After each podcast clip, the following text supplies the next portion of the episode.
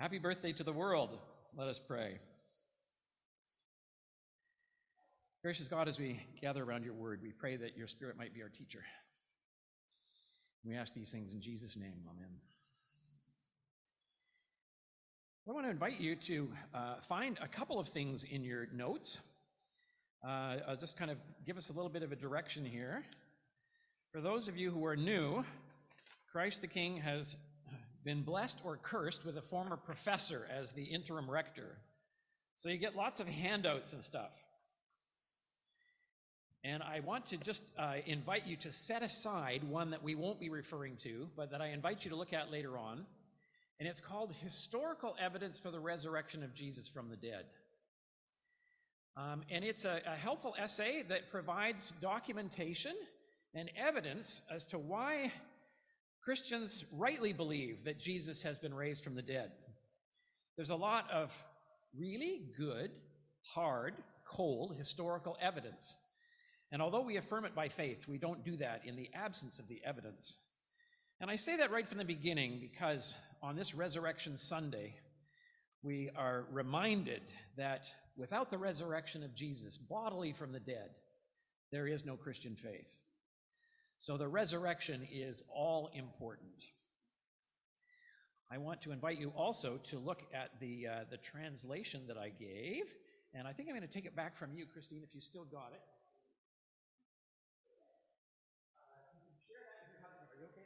Great. okay. You're welcome. We have two Easter passages today. The one that is the most important was read first. That is John chapter 20, verses 1 to 18. John's version of the resurrection of Jesus from the dead. And then we have kept as kind of a, an, an, appendix for a lesson a little bit later on the story of the resurrection of Lazarus. And for those of you who have been with us for the past um, three or four Sundays, uh, intermittently, I've been doing a Lenten series on Lazarus and Jesus. Because in some ways, the resurrection of Lazarus was a prefiguring of the resurrection of Jesus. Jesus is, is unique. Uh, Lazarus died again and is an ordinary human being. Jesus is the Son of God, the eternal Son of God, who, as a human being, died a death for all of us, and his resurrection represents the rebooting of creation. So they're very different. But Lazarus is kind of a shoe in, I think, or a way in for us to understand the significance of Jesus' resurrection for us today. So I invite you to have before you an outline of the sermon, which is on page four, and the translations um, and notes as you might want to refer to them on pages uh, one and two.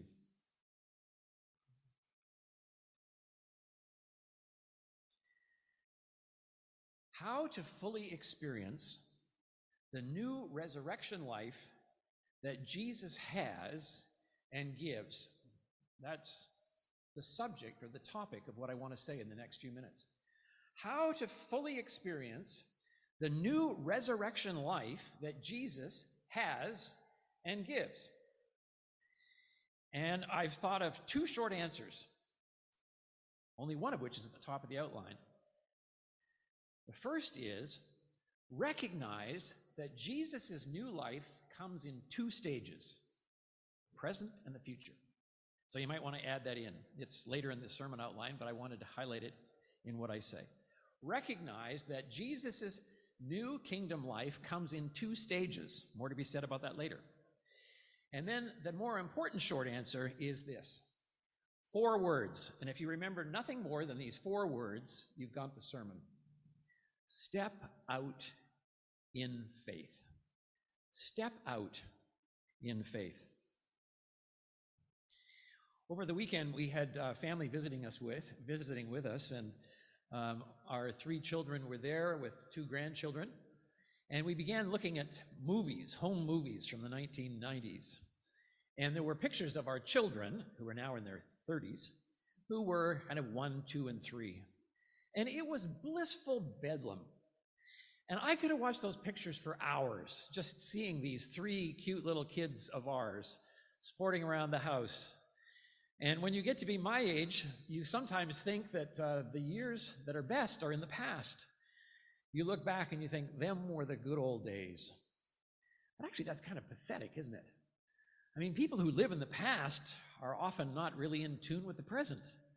And they're often so focused on the past, maybe even wounded by some bitter experience from the past, that they can't live in the present, or that they don't have much to look forward to in the future. Jesus' resurrection invites us to have our cake and eat it too when it comes to the present and the future. The resurrection that happened some 2,000 years ago when Jesus bodily emerged from the tomb, brought himself back from the dead, we're told, and stood before Mary and the disciples and a bunch of other people, brought with him the future life. But we also read in John's gospel that it's not just something that we look forward to in the future, although that's going to be great when we have uh, newly resurrected bodies, when we see our loved ones who are long since passed, raised from the dead. We have this kind of supernatural fellowship with each other in the new world where all that is evil and all that is rotten in the world has been destroyed. There's a bright day coming ahead.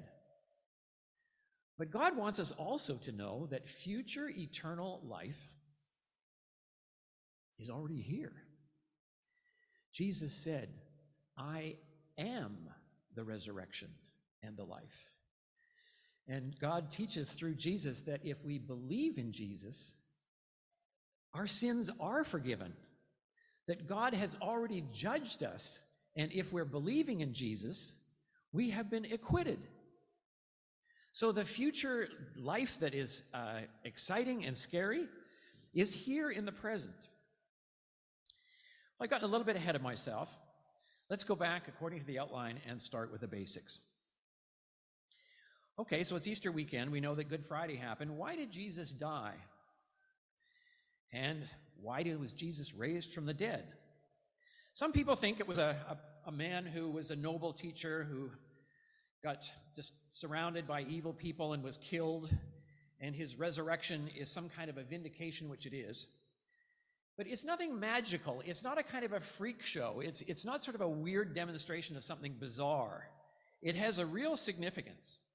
And the significance is that Jesus underwent his own sting operation. He intentionally died. And when he died, he paid the penalty for our sins. Scripture makes it clear that everyone who has sinned has fallen short of the glory of God.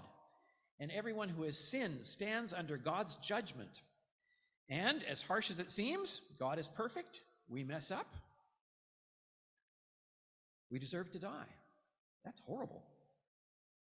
But God is no ogre.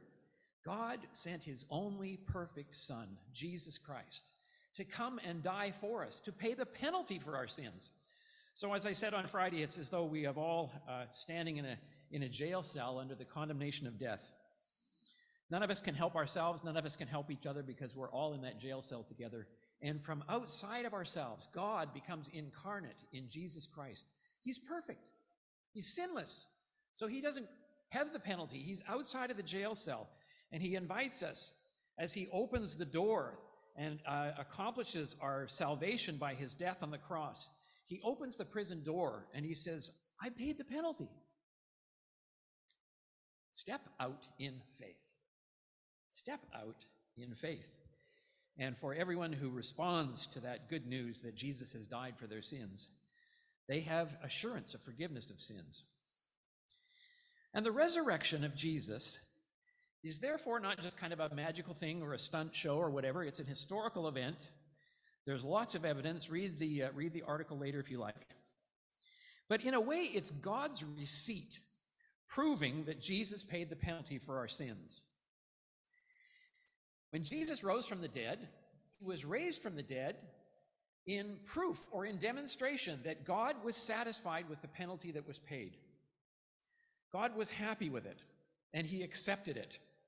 And Jesus came back to life as the fully renewed human being, as the fully renewed human being who represents us and the new life that we can have through him. So that's the basics. Um, Let's move to, uh, to, to something a little bit uh, more complicated, which is an item two. Let's go deeper by recognizing, and here's what I mentioned in the outline to begin with, that the new life that God brings in Jesus has two phases present and future. It has two phases present and future. One of the great recognitions of New Testament scholarship in the past hundred years was a recognition that Jesus, when he came, he brought part of the future world into the present. And so you and I live both in the present as Christians, and we also live kind of partly the future life that is yet to come. So we're kind of caught between the ages, as it were.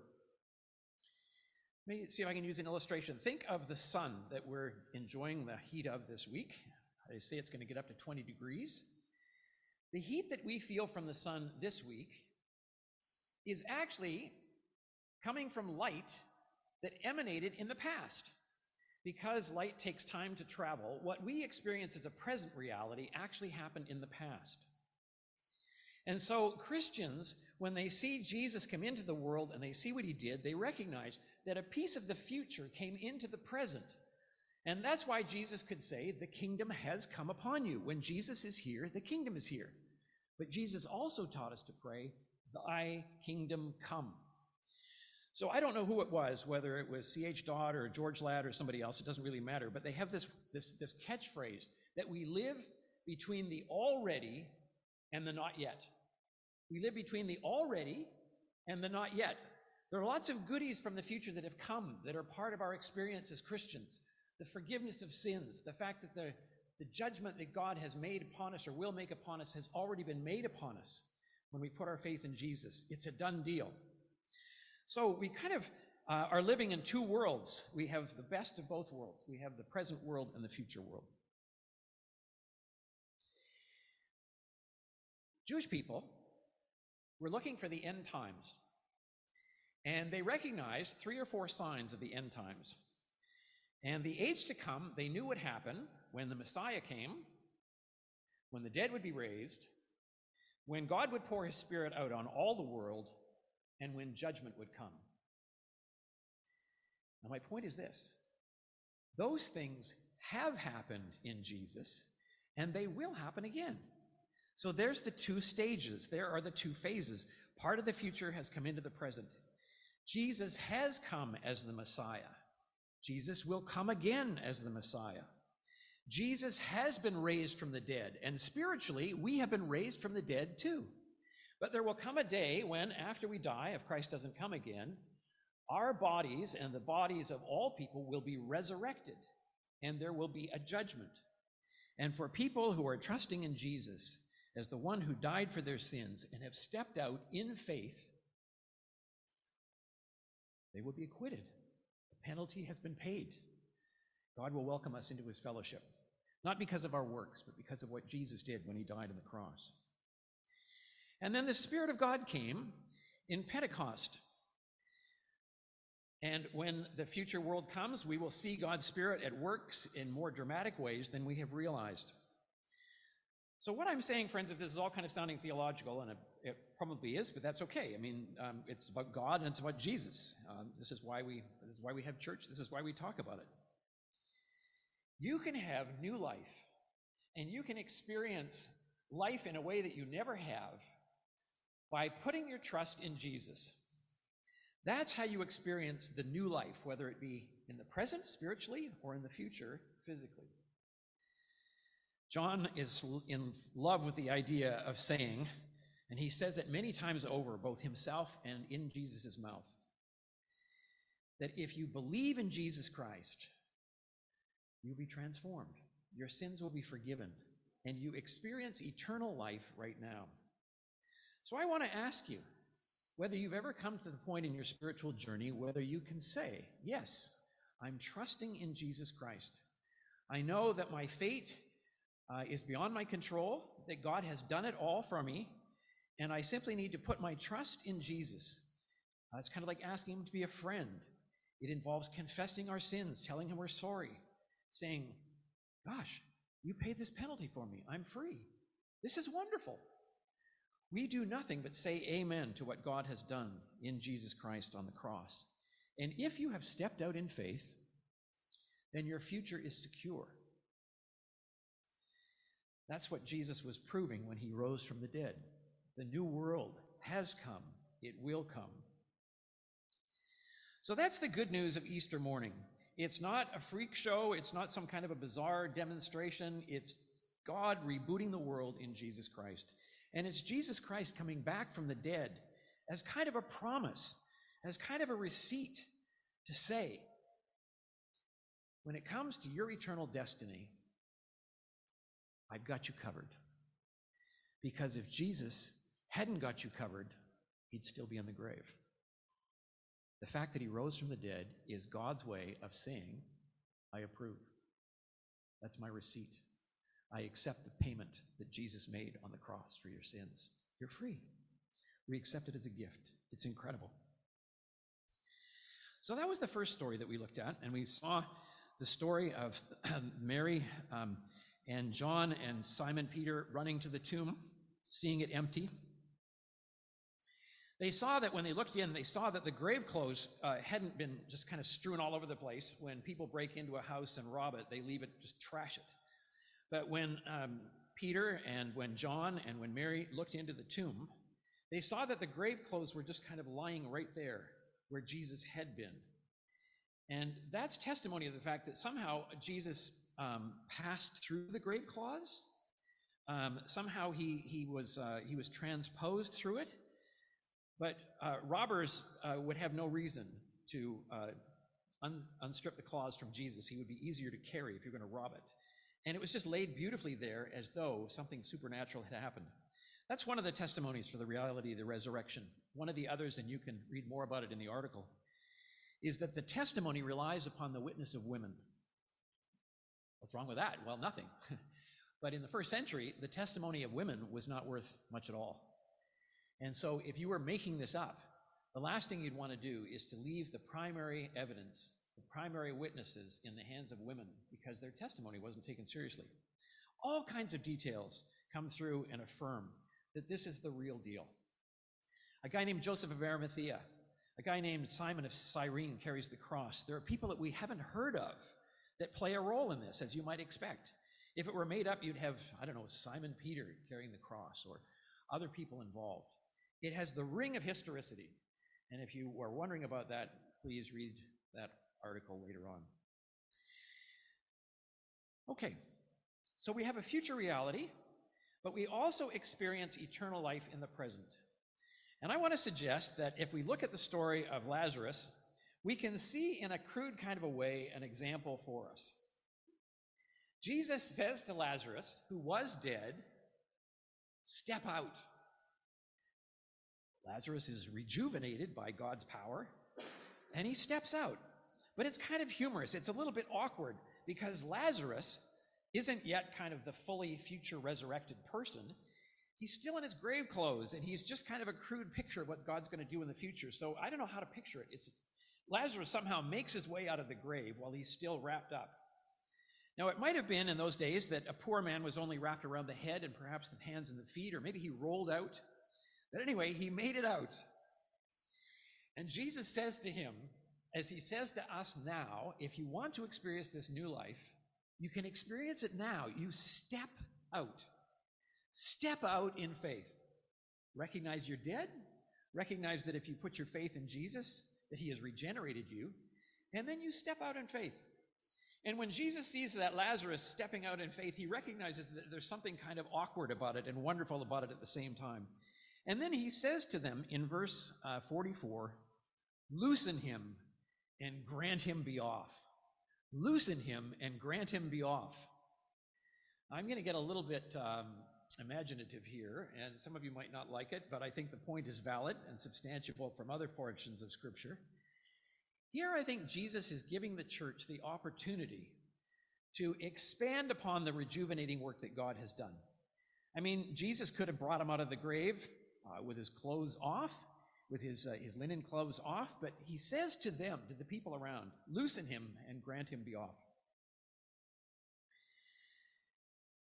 If you go to the TTC or to a, a fancy mall that's kind of modern, you'll notice that the escalators now don't run full steam. uh, they're often just kind of limping along or motionless. And when you step on the escalator, there's a sensor that means it'll fire up. It's a, it's a, it's a power saving mechanism. So when you step on the step, all of a sudden it will start going in full speed. And I don't know whether you're as paranoid as me, but sometimes I've sort of thought as I'm going up through the escalator, I hope that my shoelace isn't undone. Because if my shoelace gets caught in the thread at the top of the escalator, I'm going to get my ankle cut off and it's going to be a real mess. Somebody's going to have to hit the emergency stop button. Um, I'm going to be all bound up and bleeding. Um, and that's a kind of a picture, I think, of what Jesus is saying of Lazarus. Um, he was out of the tomb. He had put his faith in Jesus. He'd been rejuvenated. So he's going up the escalator, but there are strips that are still around. Jesus says, Friends, he's alive, but he needs help. Loosen him and grant him be off. I like being part of Christ the King and I like being part of the church because we are the body of Christ and together we help one another. God does the miracle. God brings us to life, but there are times when we're kind of limping along and when I've got a hunk of bandage hanging out and I'm all hung up in the works. Somebody hits the emergency stop button and says, Glenn, let me give you a hand. You're part of the body of Christ and we want to help you. Friends, the future life that Jesus brought when he was raised from the dead is something in the future, but it's also something that begins now. And you can have a richer life already by putting your trust in Jesus. And you'll find that there's a sense of rejuvenation that comes. It's as though you're sort of empowered, like walking on one of those movators at the airport where you're on a, on a, on a path that's, that's, that's electrified and you're somehow just making it a little bit better with the help of God. Um, that's the picture that we have of the presence and working of the Spirit in our lives. How to fully experience the new resurrection life that Jesus has and gives. First, recognize it comes in two stages. You're already experiencing eternal life now. He who believes in me has eternal life. I am the resurrection and the life. But in the future, all will be made well, and it only gets better. And what we have to do in the meantime is, by the mercy of God, we step out in faith. Trust in Jesus. Hang on to him. Hold on to him tight, like Mary did when she saw him risen from the dead. Cling to him for your joy and your sustenance and your salvation, and all shall be made well. Not that it's all going to be fine in the meantime. Lazarus was the target. He was a wanted man with Jesus. So it's no piece of cake, but it's worth it. And it's a higher quality of life by the grace of God. Amen.